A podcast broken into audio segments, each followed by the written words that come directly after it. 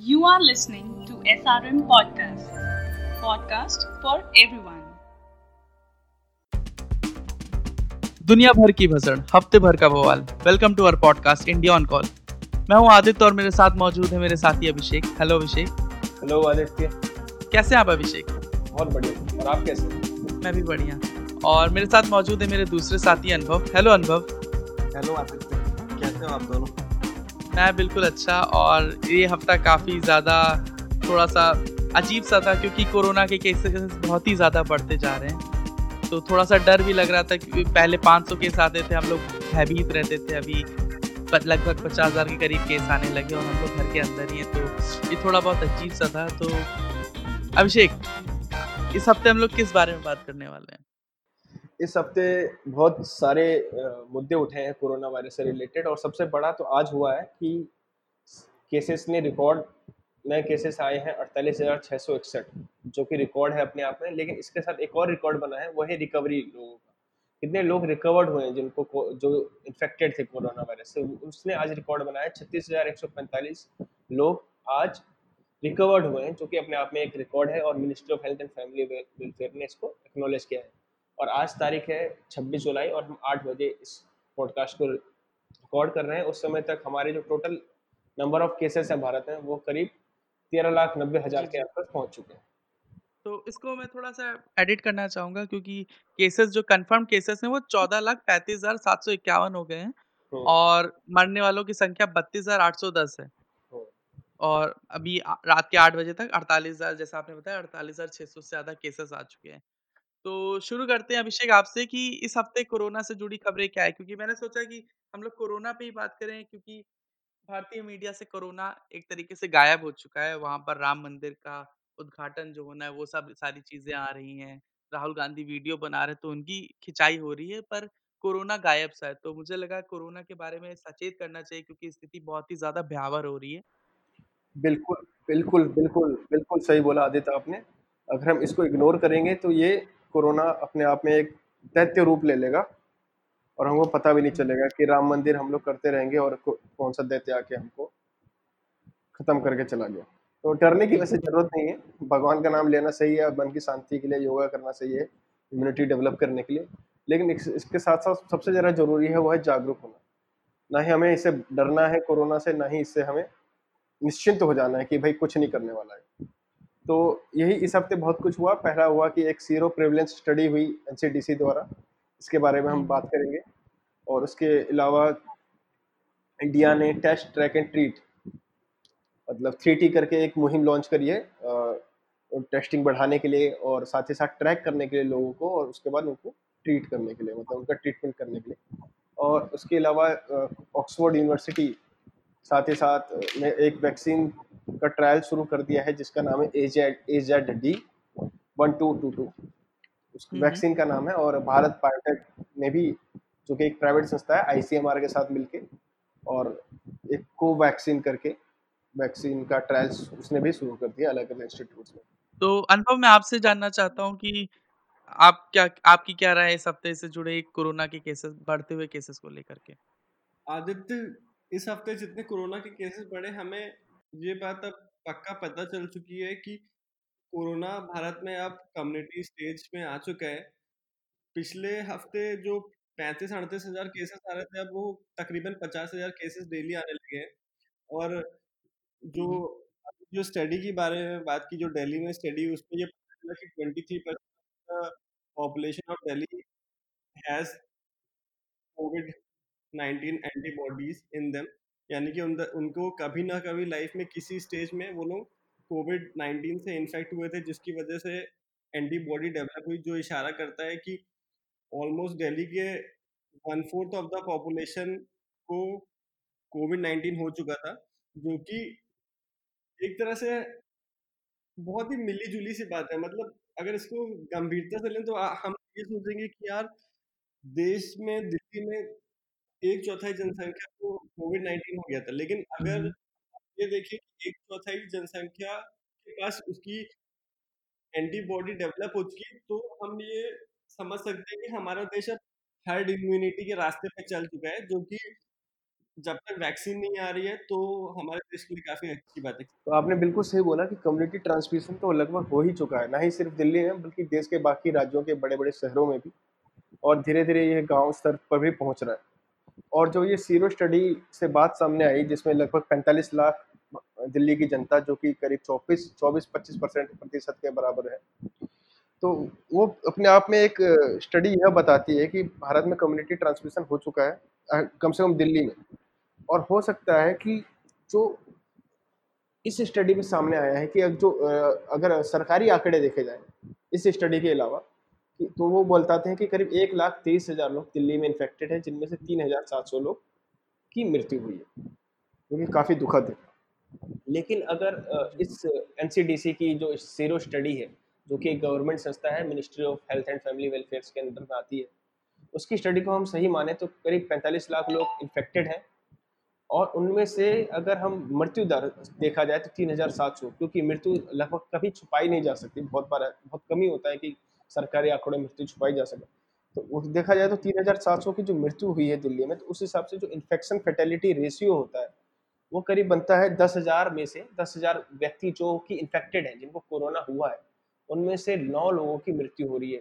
तो जो कि जो ये दर है, हालाँकि कोई भी मृत्यु अपने आप में एक दुखद घटना है, लेकिन जो ये दर है, अगर हम बाकी देशों से उसकी तुलना करें तो बहुत कम है, और बाकी देशों की तुलना में वो बहुत कम है। और हम कह सकते हैं कि हम हर्ड इम्यूनिटी की राह में जा रहे हैं, नहीं जा रहे हैं इसमें संशय बना हुआ है। लेकिन ये ज़रूर है कि एक रोग प्रतिरोधक क्षमता धीरे धीरे भारतीयों में बढ़ रही है। इसका एक पॉजिटिव पक्ष भी है और एक नेगेटिव पक्ष भी, दोनों भी है इस स्टडी का। बिल्कुल, बहुत अच्छी बात बताई आपने अभिषेक। अनुभव, मैं आपसे एक बार ये जानना चाहूँगा कि जो अभी हम कम्युनिटी स्प्रेड की बात कर रहे थे तो दिल्ली को लेकर के कम्युनिटी स्प्रेड की बात हुई तो क्या हुआ था कि पिछले महीने जून में 15 जून के करीब, वहाँ के स्वास्थ्य मंत्री ने एक प्रेस कॉन्फ्रेंस की थी और उन्होंने बताया कि ट्रैक नहीं कर पा रहे हैं कि किस, कहाँ से सोर्स क्या है कोरोना का। तो सरकार की इसके पीछे क्या मंशा हो सकती है कि वो कम्युनिटी स्प्रेड के बारे में ये मान क्यों नहीं रही कि कम्युनिटी स्प्रेड क्यों हो रहा है? और एक बार मैं चाहूँगा कि आप स्टार्टिंग में जरा सा जो हमारे श्रोता हैं तो उनको एक अच्छे से बता दीजिएगा कि कम्युनिटी स्प्रेड होता क्या है। आदित्य, जब फरवरी एंड से इंडिया में कोरोना वायरस की न्यूज़ आने लगी तो एक बात पता चली, कोरोना वायरस एक महामारी के, का रूप ले रहा है, ठीक है? तो हम सबको इस बात का डर था कि कोरोना वायरस कहीं भारत में ना आ जाए, हमारे देश में इतनी जनसंख्या है, इतना भारत में पॉपुलेशन डेंसिटी इतनी ज़्यादा है, यहाँ पर आ गया तो कितने सारे लोगों को हो जाएगा? तो उसमें एक शब्द निकल के आया कम्युनिटी स्प्रेड क्योंकि उस समय चाइना में सबसे पहले वुहान में हुआ, उसके बाद वो धीरे धीरे इटली में गया, स्पेन में गया और फिर यूएसए उसका एपी सेंटर बन गया था। तो होता क्या था, जब फरवरी में सबसे पहले भारत में केसेस आने लगे तो हम लोगों को एक चीज़ पता चल रही थी कि जो भी आदमी विदेश से भारत आ रहा है, उसको कोविड नाइन्टीन होने के चांसेस बहुत हाई है और वही एक पोटेंशियल सोर्स है, जो कि बाकी लोगों को कोरोना वायरस सकता है उनको फैला सकता है। तो होता क्या था कि जैसे कोई आदमी विदेश से आया और वो कई लोगों से मिला और हम लोगों ने में से किसी को वो सिम्टम डेवलप हुए हमने टेस्ट कराया। तो फिर हमसे पूछा जाएगा कि आप पिछले चौदह दिनों में किसी जिसने विदेश में ट्रेवल किया था उससे मिले कि नहीं मिले? कोई कोरोना पॉजिटिव आदमी था उसके संपर्क में आए कि नहीं आए? तो उससे हमें ये चलता था कि इस आदमी को कोविड नाइनटीन पॉजिटिव क्यों आया? क्योंकि वो किसी ऐसे आदमी से मिला या कि वो तो कोविड नाइनटीन पॉजिटिव था या कोई ऐसा आदमी था जो विदेश से आया था वो हो सकता है एसिम्टोमेटिक हो लेकिन उसके अंदर कोविड नाइन्टीन था और उसने उसको ट्रांसफ़र कर दिया। तो यानी कि आप एक चेन स्टेब्लिश कर सकते थे कि जो पर्टिकुलर आदमी आज कोविड नाइन्टीन पॉजिटिव हुआ है उसका रीजन क्या था? लेकिन जब कम्युनिटी स्प्रेड में आती है तो ये होता है कि वो सोसाइटी में इतना प्रिवेलेंट हो जाता है वो वायरस की आप उसको बता नहीं सकते कि ये आदमी आज कोरोना पॉजिटिव क्यों हुआ है? क्या वो किन लोगों के संपर्क में आया? क्योंकि वो कम्युनिटी में जा रहा है, मार्केट जा रहा है, अपने वर्क पर जा रहा है। तो वहाँ पे कोई भी ऐसा आदमी हो सकता है जो कि सिम्टोमेटिक हो या एसिम्टोमेटिक हो, उसके संपर्क में आने की वजह से उसको कोरोना वायरस हो गया। तो कम्युनिटी स्प्रेड में बिल्कुल भी पता नहीं चल सकता कि आप किसके साथ उठे, बैठे साथ में काम किया जो जिसके पास कोरोना वायरस जिसने अंदर वायरस था और आपको ट्रांसफ़र कर दिया वही चीज़ कम्युनिटी स्प्रेड है। और बात ये आती है कि गवर्नमेंट कम्युनिटी स्प्रेड बताने से डरती क्यों है? इसके दो रीजन पहला रीजन ये कि अब तो जैसा कि हमें पता है कि जब से लॉकडाउन खत्म हुआ तब से अब टीवी पर कोरोना वायरस की न्यूज़ नहीं आ रही है ठीक है?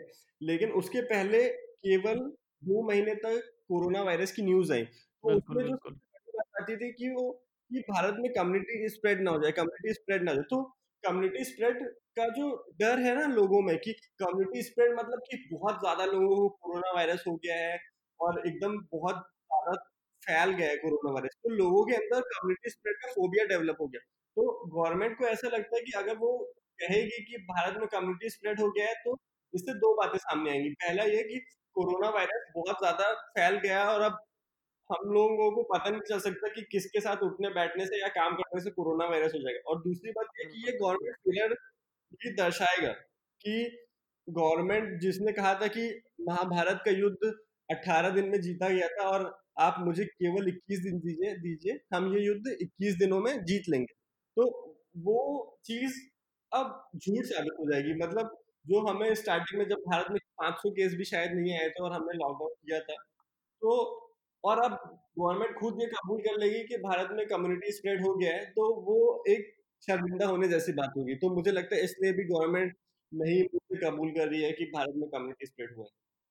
बिल्कुल सही कहा आपने। तो एक तो गवर्नमेंट की थोड़ी सी जो छवि को लेकर के भी सवाल उठ रहे हैं कि छवि बनाने के लिए ही वो कम्युनिटी स्प्रेड नहीं मान रही दूसरा जो एक बात ये है कि जैसे आपने बताया ट्रांसमिशन लोकल ट्रांसमिशन से जो होता है, तो लोकल ट्रांसमिशन का प्रोटोकॉल ये है कि लोकल ट्रांसमिशन में लोगों को ट्रैक किया जाता है और उसके बाद उस जिनको कोरोना के सिम्टम होते हैं या जो किसी कोरोना के सिम्टम कोरोना के पेशेंट के करीब आए हैं, तो उनको क्वारंटीन किया जाता है, उन पर निगरानी होती है।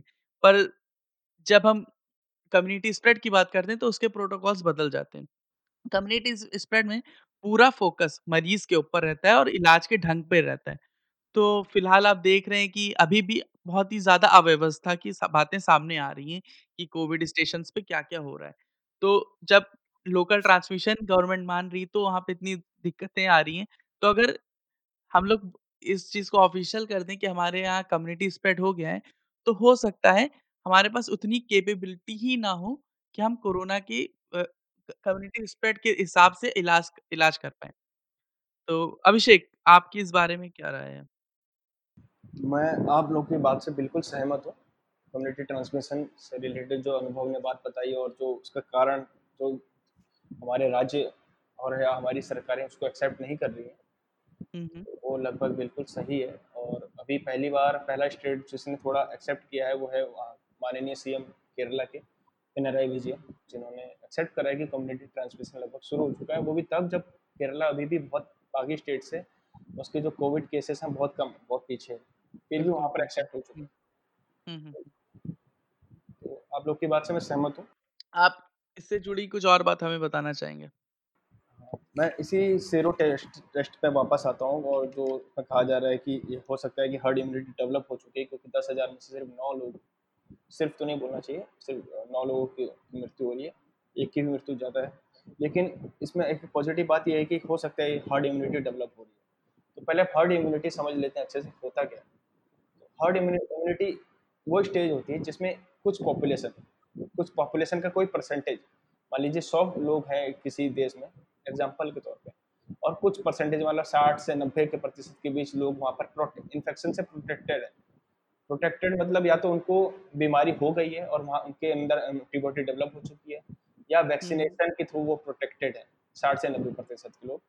तो जो बाकी बची जनता है उनको ना तो वैक्सीनेशन की ज़रूरत है ना ही बीमारी से इन्फेक्टेड होने की ज़रूरत है या डिज़ीज़ से इन्फेक्टेड होने की ज़रूरत है। और वो लोग इन दोनों केसेस में के बिना भी बचे रह सकते हैं। तो उसको हम कहते हैं हर्ड इम्यूनिटी पहली बात तो और जहाँ तक दिल्ली की बात हुई कि दिल्ली में हर्ड इम्यूनिटी है डेवलप हुई है नहीं हुई तो पहली बात हमें यह नहीं पता कि कोविड नाइन्टीन डिज़ीज़ के लिए जो हर्ड इम्यूनिटी किस किस परसेंटेज पे होगी? नब्बे पे होगी पिचासी पे होगी या पचहत्तर पे होगी? एक मिसिल्स करके बीमारी है जिसकी हर्ड इम्यूनिटी पिचासी प्रतिशत थी। मतलब अगर देश की जनता की पिचासी पिचासी प्रतिशत लोग उस उससे इन्फेक्शन से प्रोटेक्टेड है बचे हुए हैं। मान लिया एंटीबॉडी डेवलप हो गई है बीमारी से बीमारी आने के बाद या फिर वैक्सीनेशन हो गया है तो बाकी जो पंद्रह प्रतिशत लोग हैं वो बचे रहेंगे मिसिल्स से। तो इस इसका हमें ठोस तौर पे मालूम नहीं है कोविड नाइन्टीन के केस में कि कितना परसेंटेज लोगों को इन्फेक्ट होना पड़ेगा या वैक्सीनेट करना पड़ेगा ताकि हर्ड इम्यूनिटी रीच हो सके। ठीक है? तो अभी जो सैंपल साइज़ था दिल्ली का या फिर जो सीरोलॉजिकल सर्वे यहाँ हुआ तो इसमें हम इस श्योरिटी के साथ नहीं बोल सकते कि हर्ड इम्यूनिटी डेवलप हुई या तो अभी इतना ही है फ़िलहाल सीरोलॉजिकल टेस्ट में।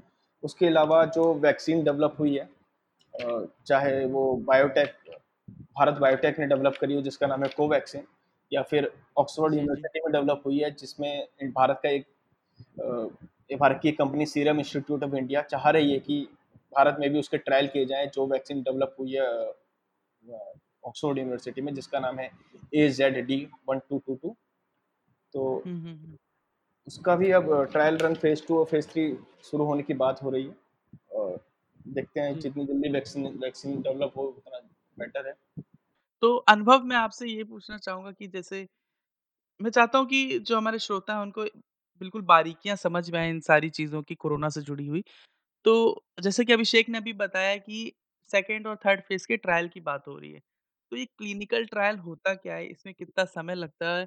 और ये उसके फ़ेज़ क्या होते हैं?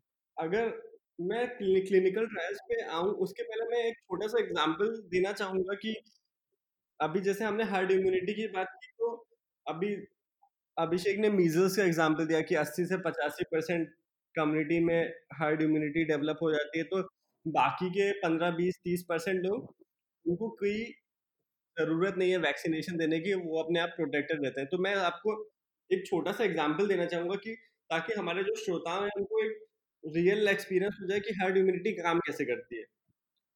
तो जैसे अभी हम्म। मान हिंदी में ये बात पता चल गई कि 23 परसेंट लोगों को कोविड नाइन्टीन की एंटीबॉडी डेवलप हुई और जैसे जैसे भारत में, दिल्ली में कम्युनिटी स्प्रेड होगा तो जो आंकड़ा अभी तेईस चौबीस परसेंट है, वो बढ़ के पचास साठ परसेंट परसेंट हो जाएगा तो अब ये इम्यूनिटी। जो हर्ड इम्यूनिटी मतलब पचास साठ परसेंट लोगों के अंदर वो एंटीबॉडी आ गई है, वो कैसे कोविड नाइन्टीन पैंडेमिक को ब्लॉक करेगी। मैं आपको उसका छोटा सा एक एग्ज़ाम्पल देता हूँ कि दिल्ली का मान लीजिए दिल्ली में साठ परसेंट लोगों जब ये जो अभी टेस्ट हुआ अभी जो सैंपल सर्वे लिया गया वो दो महीने बाद दिया गया तो जो आंकड़ा अभी twenty three point five percent था वो फिफ्टी एट परसेंट हो गया दो महीने बाद।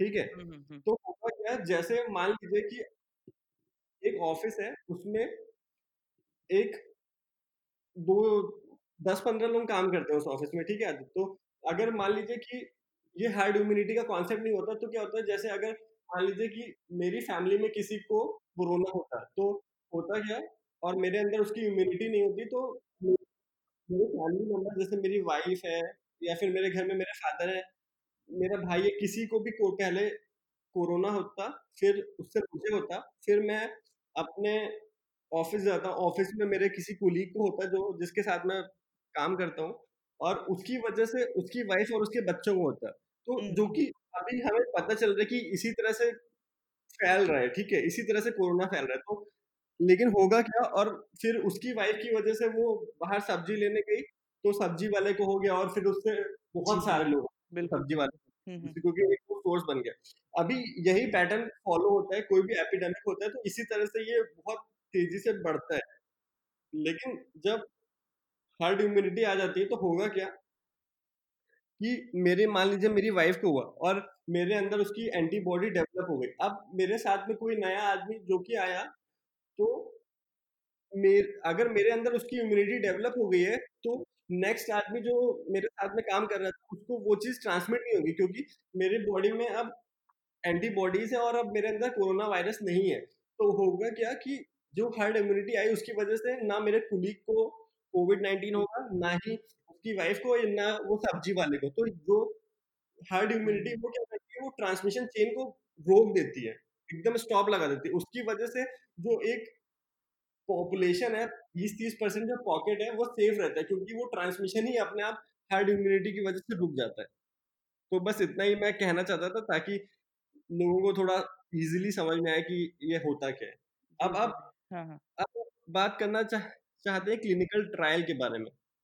हम्म, तो क्लिनिकल ट्रायल में ये क्लिनिकल रिसर्च में ये बताना चाहता हूँ कि क्लिनिकल रिसर्च होता है कि आजकल जैसे अभी बाबा रामदेव ने कोरोनल की बात की थी तो उन्होंने कहा कि हमने इसका क्लिनिकल रिसर्च किया था और राजस्थान में प्राइवेट हॉस्पिटल था जहाँ पे ट्रायल्स दिए गए थे। तो और हमने आज के महीने में डब्ल्यू एच ओ की जो स्टडी आई थी उसमें भी काफ़ी ज़्यादा चर्चा हो रही थी और सब कह रहे थे कि इतनी जल्दी कोई भी वायरस के लिए जो वैक्सीनेशन डेवलप होती है वो इतनी जल्दी आ नहीं सकती है। इसमें कई पाँच दस साल लगते हैं लेकिन अगर हम इमरजेंसी प्रोटोकॉल लागू करेंगे तो भी इसमें डेढ़ दो साल लगेगा। तो सबसे पहले ये समझने की चीज़ है कि क्लिनिकल ट्रायल होता क्या है? या फिर क्लिनिकल रिसर्च होता क्या है? तो क्लिनिकल रिसर्च है स्टेप बाय स्टेप आप एक वैक्सीन डेवलप करते हैं और उसको टेस्ट करते हैं step by step sample size में ताकि आप उसकी सार्थकता प्रमाणित कर सके कि वो वैक्सीन कारगर है उसका कोई निगेटिव इफ़ेक्ट नहीं है बॉडी पर। जी जी। तो वो एक stage wise development of vaccine है ठीक है? अब पहली बात है हमको ये समझना होगा कि ये नंबर ऑफ़ स्टेजेस क्या हैं? जैसे हम बात कर रहे हैं कि अभी कोरोना वायरस की ऑक्सफोर्ड यूनिवर्सिटी न्यूज़ आ रही है सीरम इंस्टीट्यूट की आ रही है भारत बायोटेक की न्यूज़ आ रही है कि अभी वो लोग इस स्टेजेस पे पहुँचे तो हमें सबसे पहले ये समझना होगा कि इसके स्टेजेस क्या होते हैं ठीक है? तो सबसे पहले ये बात है कि कोई भी वैक्सीन की सबसे पहले डिज़ाइन होती है उसको बनाते हैं कि हम इस रास्ते पर चलेंगे जिससे हमारी वैक्सीन डेवलप होगी ठीक है? आदत तो उसके पहले है कि वो एक प्री क्लिनिकल ट्रायल होता है मतलब हमें वैक्सीन मिल जाती है और हम उसको सबसे पहले ह्यूमंस पे डायरेक्टली टेस्ट नहीं करते, हम उसको कोई ह्यूमन सेल पर या फिर कोई अदर ऑर्गेनिज्म पर टेस्ट करते हैं ताकि हमें ये पता चल जाए कि वो टॉक्सिक टॉक्सिक तो नहीं है मतलब और उसकी एफिकेसी क्या है। तो जब ये प्रमाणित हो जाता है कि वो टॉक्सिक नहीं है और वो उसका फार्मा काइनेटिक एक शब्द होता है कि मतलब जैसे बॉडी में कोई वैक्सीन एडमिनिस्टर की गई तो वो बॉडी में जितने समय तक रहती है उससे उसका क्या पैटर्न है? वो हमारी बॉडी के साथ ह्यूमन ऑर्गेनिज्म के साथ या फिर जो बायोलॉजिकल सेल्स है उनके साथ कैसे रिएक्ट करती है? जब ये चीज़ स्टेब्लिश हो जाती है तो हम फिर आगे प्री क्लिनिकल ट्रायल से क्लिनिकल ट्रायल्स की ओर बढ़ते हैं। तो इसमें टोटल चार स्टेजेस होते हैं। तो पहला स्टेज होता है फ़ेज़ ज़ीरो फिर phase one phase two phase three phase four ये चार स्टेज होते हैं। तो आदित्य पहला जो फ़ेज़ ज़ीरो होता है वो बहुत ही कम लोगों पर किया जाता है। पाँच से दस लोगों पर वो टेस्ट होता है। उसमें खाली ये बात स्टेब्लिश की जाती है कि वैक्सीन का जो प्राइमरी गोल होता है, वो होता है कि फार्मा काइनेटिक्स मतलब कि वो बॉडी में अंदर जाने के बाद उसकी साइकिल क्या है? वो बॉडी सेल्स के साथ कैसे रिएक्ट कर रही है? उसके ऊपर क्या इफ़ेक्ट आ रहा है? वो उसका एंड तक उसको ट्रैक किया जाता है। तो अगर उसमें ये बात पता चल जाती है कि वो उसकी एफिकेसी ठीक है तो हम उसको आगे बढ़ते हैं। हम उस उसी जो फ़ेज़ ज़ीरो की जो मैं बात कर रहा हूँ उसमें हम ड्रग की हाफ़ लाइफ के बारे में देखते हैं वो कब तक हमारी बॉडी में रहती है वो सब स्टेप करते हैं। जब वो हो जाता है तो हम फिर हम जो एक्चुअल ट्रायल्स हैं उसकी तरफ़ बढ़ते हैं जैसे फ़ेज़ वन तो हम फिर हम फ़ेज़ वन की तरफ़ बढ़ते हैं। तो फ़ेज़ वन में क्या होता है कि 20 से सौ लोगों के ऊपर ये ट्रायल किया जाता है।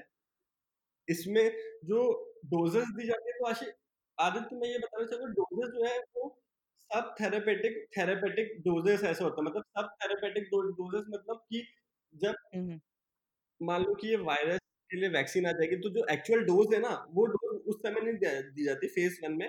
उस डोज से कुछ अलग उससे कम डोज दी जाती है ताकि अचानक से बॉडी पर कोई इफ़ेक्ट ना है तो सब थेरेपेटिक डोज दी जाती है और धीरे धीरे अगर लगता है कि ये वैक्सीन सही जा रही है तो उन जो दस बीस पचास मतलब अंडर हंड्रेड जितने भी लोग हैं जो फ़ेज़ वन के ट्रायल में उनको वो डोजिंग बढ़ाई जाती है। तो उससे हम रेंज सेट करते हैं कि कितना डोज देना सही है कितने पे उसका हार्म आ जाएगा कि, कि इतने कम डोज से इफ़ेक्ट नहीं आ रहे। तो हम वो सब पॉइंट्स को कंसिडर करते हैं। और उस और वो फ़ेज़ वन ट्रायल ही है जो कि हमें ये बात दिखाता है कि वो ड्रग कारगर हो रही है। तो इसमें जो सक्सेस रेट है ना इस फ़ेज़ वन ट्रायल का तो वो लगभग सेवेंटी परसेंट है। मतलब सेवेंटी परसेंट जितने भी लोग फ़ेज़ वन ट्रायल जिनको अनुमति मिलती है सेवेंटी परसेंट लोग उसको पास कर लेते हैं फिर बारी आती है फ़ेज़ टू की। तो फ़ेज़ टू ट्रायल में आते थे सौ से तीन सौ लोगों के ऊपर वो टेस्ट किया जाता है उसमें बिल्कुल थेरापेटिक डोजेस दी जाती है जो एक्चुअली में दी जाएँगी वैक्सीन में।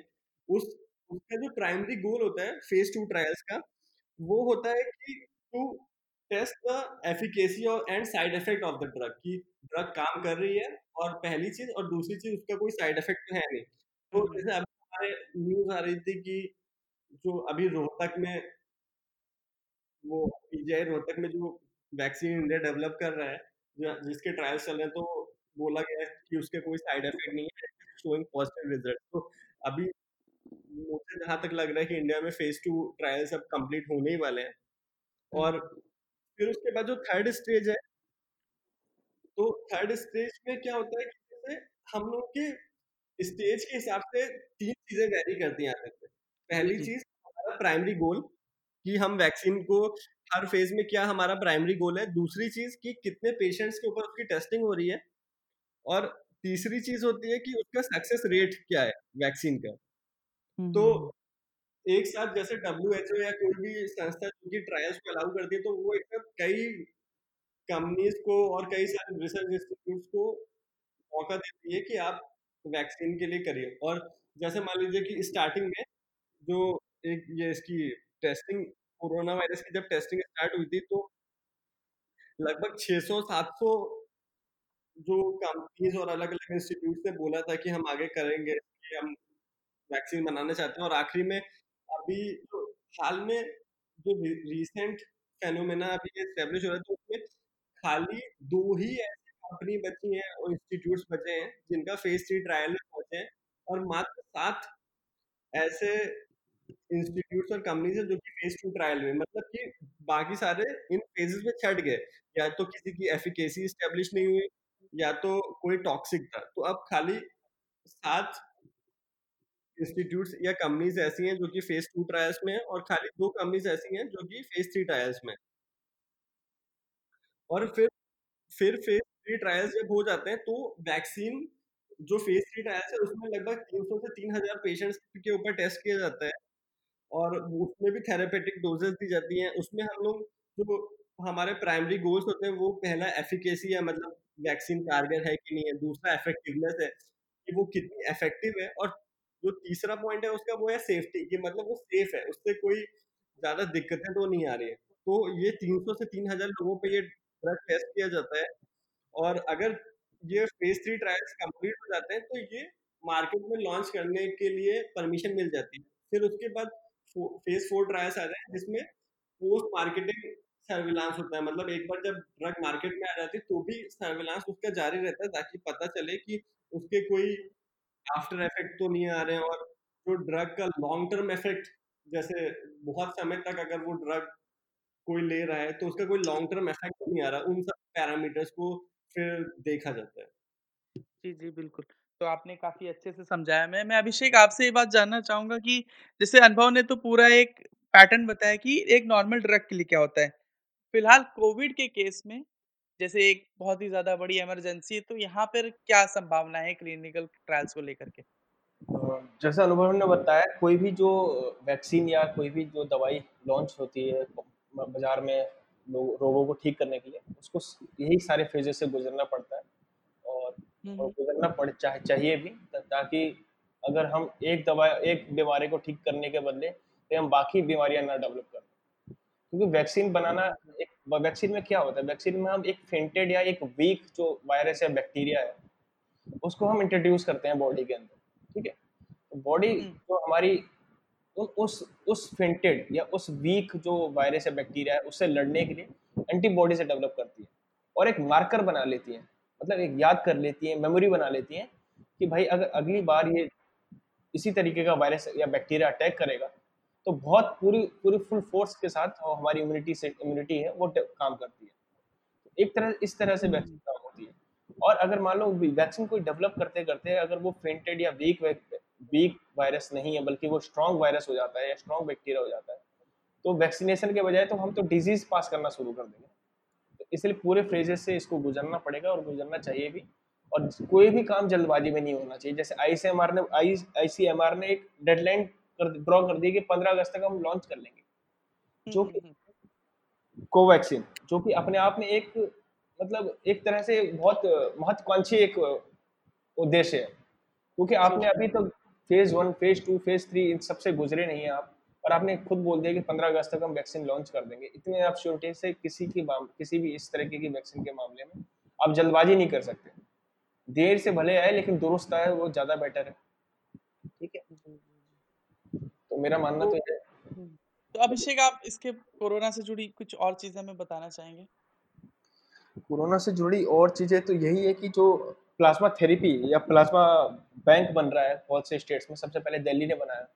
और हम्म। अभी राजस्थान ने भी प्लाज्मा बैंक की शुरुआत कर दी है। पहला स्टेट बना है दिल्ली तो एक यूनियन टेरिटरी है। और तो राजस्थान में पहला प्लाज्मा बैंक इस हफ़्ते लॉन्च शुरू हुआ है। और साथ ही साथ बहुत से स्टेट्स ने प्लाज्मा थेरेपी शुरू कर दी है। तो प्लाज्मा थेरेपी है क्या?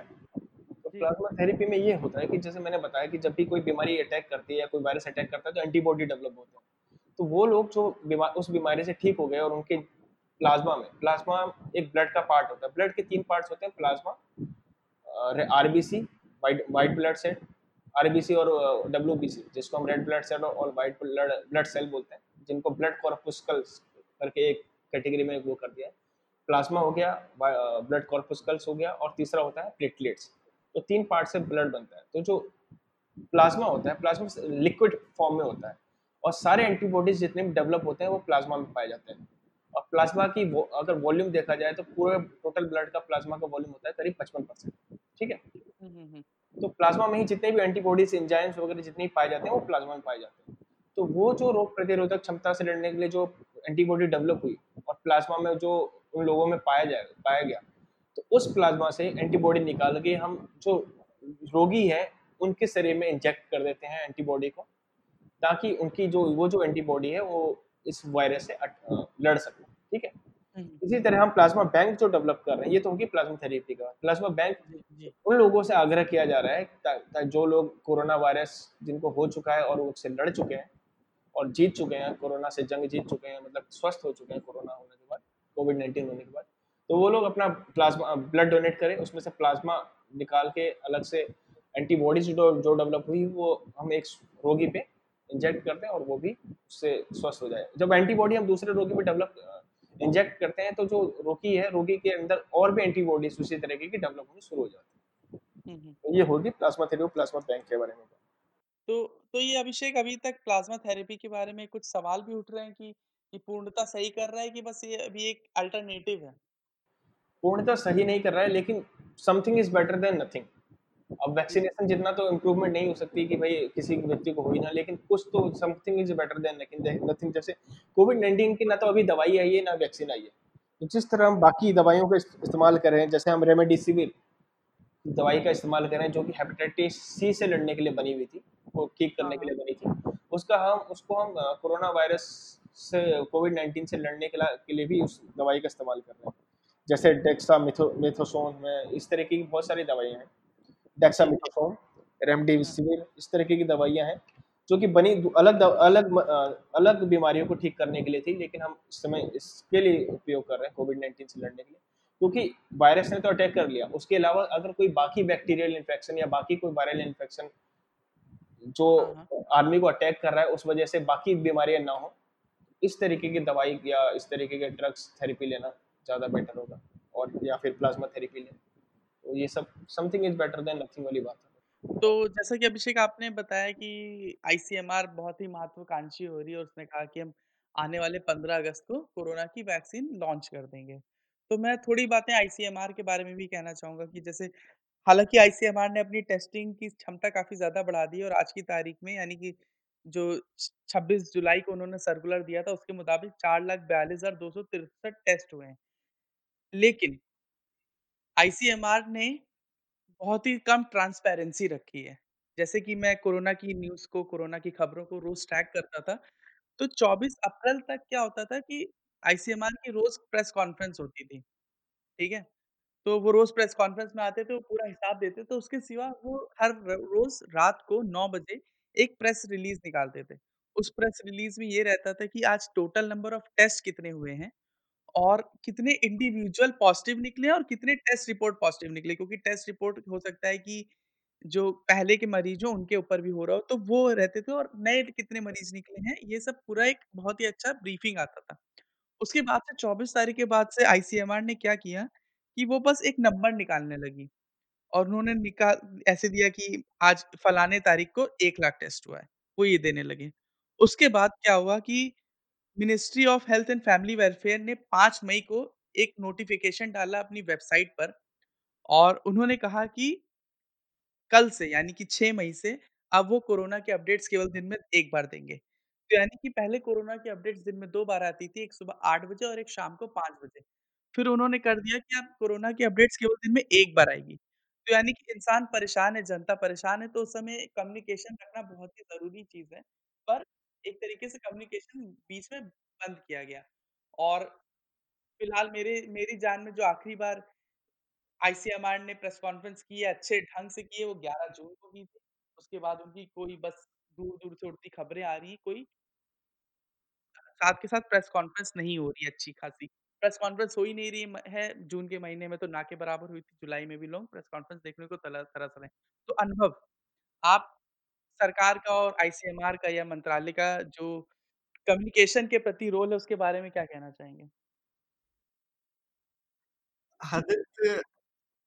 मैं क्या कहूँ मतलब मुझे अब इस देश की मीडिया है, मुझे रोल ख़ास समझ में आता नहीं है। मतलब एक समय था जब हम कहते थे media is the fourth pillar of a democracy और डेमोक्रेसी की ट्रांसपेरेंसी और उसकी अकाउंटेबिलिटी बरकरार रखने के लिए मीडिया का बहुत महत्वपूर्ण है। लेकिन अब मुझे लगता है कि जो इंडिया का कम्युनिकेशन सिस्टम है, जो जिस तरह से चीज़ें इंडिया में फैलाई जा रही है जो मीडिया का है, वो कि वो काफ़ी ज़्यादा चिंताजनक है और अभी तो ऐसा लग रहा है कि जो भी चीज़ें ब्रॉडकास्ट हो रही हैं, किसी भी मीडिया के माध्यम से, वो छुपाने के लिए या फिर गलत मैसेज या फिर लोगों को माइंड वॉश करने के लिए या फिर नेगेटिव इफ़ेक्ट को कम करके दिखाने के लिए ही की जा रही है। और मैं विषय पे ये टॉपिक बहुत ज़्यादा कंट्रोवर्शियल भी है और जैसा कि आपको खुद भी पता है कि ना केवल कोरोना वायरस और भी बहुत सारी चीज़ों के लिए जो अलग-अलग ट्विटर से लेके व्हाट्सएप के ग्रुप्स हैं, जो कि और खासकर मुझे चिंता और हैरानी तब हुई जब खुद अमिताभ बच्चन ने कह दिया था कि थाली बजाने के इसकी वजह से ऐसी ध्वनि और कंपन प्रोड्यूस होता है जिसकी वजह से वायरस मर जाता है। तो मतलब मैं खुद समझ नहीं पाता कि हमारा देश आगे जा रहा है या पीछे आ रहा है। जी, जी।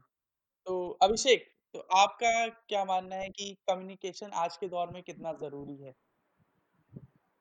कम्युनिकेशन, ट्रांसपेरेंसी और अकाउंटेबिलिटी। तय करती है कि भाई कितना अच्छा गवर्नेंस है एक देश में। जी, बिल्कुल, बिल्कुल। हुँ। और छुपाने वाली बात तभी आती है जब हम सही से अपने कर्तव्यों को निभा नहीं पाते या सही से हम कर्तव्यों को निभा नहीं पाते, का पूरा तरीके से पालन नहीं कर पाते। और कई कई बार ऐसा होता भी है कि ज़रूरत ज़रूरी पड़ जाता है कि हम अच्छे से कम्युनिकेट ना करें ताकि देश में सही कई कई बार मतलब कहते हैं ना कि वो अच्छा करने के लिए झूठ भी बोलना पड़े तो बोलना पड़े बोलना चाहिए। हुँ, हुँ, तो कई कई बार जनता में पैनिक जनता पैनिक ना करे। इन सब चीज़ों को से बचने के लिए भी कई बार एक्सेप्ट नहीं करना होता है कि भाई नहीं कम्युनिटी ट्रांसमिशन नहीं हुआ या फिर इतने केसेस बढ़ रहे हैं, इतने केसेस नहीं बढ़ रहे क्योंकि एक कोरोना कोविड-19 या जो सार्स कोव 2 है, जो वायरस है, उसके बारे में बहुत कम नॉलेज है अभी भी। अभी भी जो वायरोलॉजिस्ट हैं या फिर एपिडेमियोलॉजिस्ट है वही लोग काम कर रहे हैं। लेकिन बात यह है कि सबसे बड़ी बात यह है कि यहाँ पर इम्यून सिस्टम को बहुत ज़रूरी है काम करना। इम्यूनिटी के बारे में हम बहुत कम बात करते हैं, लेकिन कोरोना से कैसे हम लड़ें, इस पर ज़्यादा बात करते हैं। अगर इम्यूनिटी अच्छी है, तो कोरोना से लड़ने में आप बिल्कुल तैयार हैं, आपको कोई घबराने की ज़रूरत नहीं है और ठीक है? तो यही है अब बस तो तो मुझे लगता है कि हमने कोरोना के बारे में आज काफ़ी ज़्यादा बातें कर ली हैं, तो जाने से पहले अभिषेक आपका एक एंड नोट लेना चाहेंगे? एंड नोट तो यही है कि मैं यही बोलूँगा कि कोरोना से ना तो हमें घबराने की ज़रूरत है, ना ही हमको निश्चिंत होने की ज़रूरत है। हमको सबसे ज़रूरी है कि हम अच्छा खाए पिए अच्छे से अपनी इम्यूनिटी डेवलप करें। और जब ज़रूरत हो तभी घर से बाहर निकले सिर्फ़ घूमने के लिए बाहर ना निकले। मास्क का सही से उपयोग करें।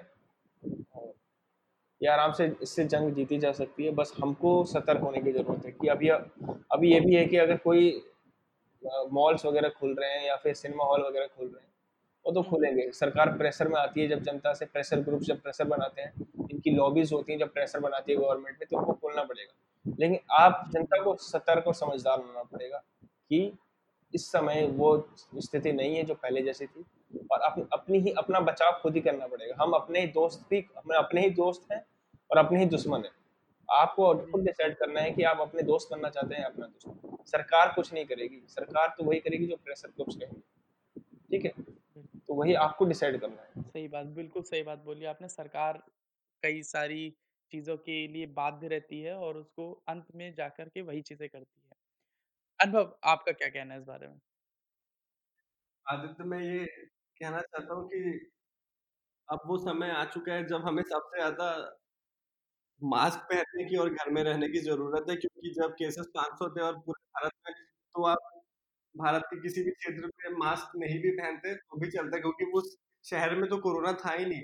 और अब जब कम्युनिटी स्प्रेड हो चुका है और हर गली कूचे में आपको एक ना एक केस मिल जाएगा तो उस समय लोगों ने बाहर घूमना, मास्क उतार कर आराम से टहलना शुरू कर दिया। तो इस वक्त ही वो समय है, जब हमें सबसे ज़्यादा कोरोना से संभल कर रहना चाहिए क्योंकि जब तक वैक्सीन नहीं आती तो जो अभी पचास हज़ार केस आ रहे हैं हो सकता है आने वाले समय में एक लाख केस आए और धीरे धीरे ऐसा भी हो सकता है कि भारत की पच्चीस परसेंट टोटल पॉपुलेशन पॉजिटिव हो जाए तो अभी सबसे ज़्यादा संभल के रहिए मास्क पहनिए बिना किसी वजह के घर से बाहर मत निकलिए कोशिश करिए कि आप अपने हाथ धुलते रहे और जब तक वैक्सीन नहीं आ रही है आप अपनी इम्यूनिटी बूस्ट करने के लिए vitamin C zinc vitamin B twelve जो भी प्रिस्क्राइब्ड इम्यूनिटी बूस्टर उनको लेते रहिए। जी जी जी बिल्कुल। तो अभिषेक और अनुभव हमारे साथ जुड़ने के लिए बहुत बहुत शुक्रिया आप लोगों का। धन्यवाद आदित्य बहुत अच्छा लगा आपसे बात करके और और अनुभव से भी बहुत जानकारी मिली आज। बहुत आप लोगों को बहुत जी जी। शुक्रिया आदित्य। बहुत अच्छा लगा आज हम लोगों ने एक ऐसे टॉपिक में बात किया जो कि मीडिया जिसको भूल चुकी है और अभी तो बहुत आगे बहुत लड़ाई बाकी है जाते-जाते मैं अपने श्रोताओं से यही कहना चाहूँगा कि हम कोरोना के बारे में जब बात करते थे शुरुआत में तो हम ये कहते थे कि कोरोना चाइना में फैला है, दुनिया में नहीं है। फिर हम बातें करने लगे कि चाइ कोरोना दुनिया में फैला है, भारत में नहीं फैला। धीरे-धीरे वो भारत में आ गया, फिर हमारे पड़ोसी प्रदेशों में आ गया, फिर हमारे पड़ोसी शहर में आया। हम आज हमारे शहर में, शहर ही में नहीं, यहाँ तक कि हमारे घर के बगल में आ गया है। तो घर से ना निकलने का कोई सही समय है, तो वो आज ही है। अफ़वाहों से दूर रहें, ना कोई जड़ी-बूटी आई है अभी तक, ना ही किसी पापड़ से कोरोना सही हो रहा है। घर पर रहें, अपना ध्यान रखें, मास्क ज़रूर पहनें। इस पॉडकास्ट को आप जिस भी प्लेटफ़ॉर्म पर सुन रहे हो, Apple podcast, Google podcast, Spotify या हमारी website S R M podcast dot com वहाँ पर इसको रेट करना ना भूलें। आप सभी का बहुत-बहुत शुक्रिया। धन्यवाद।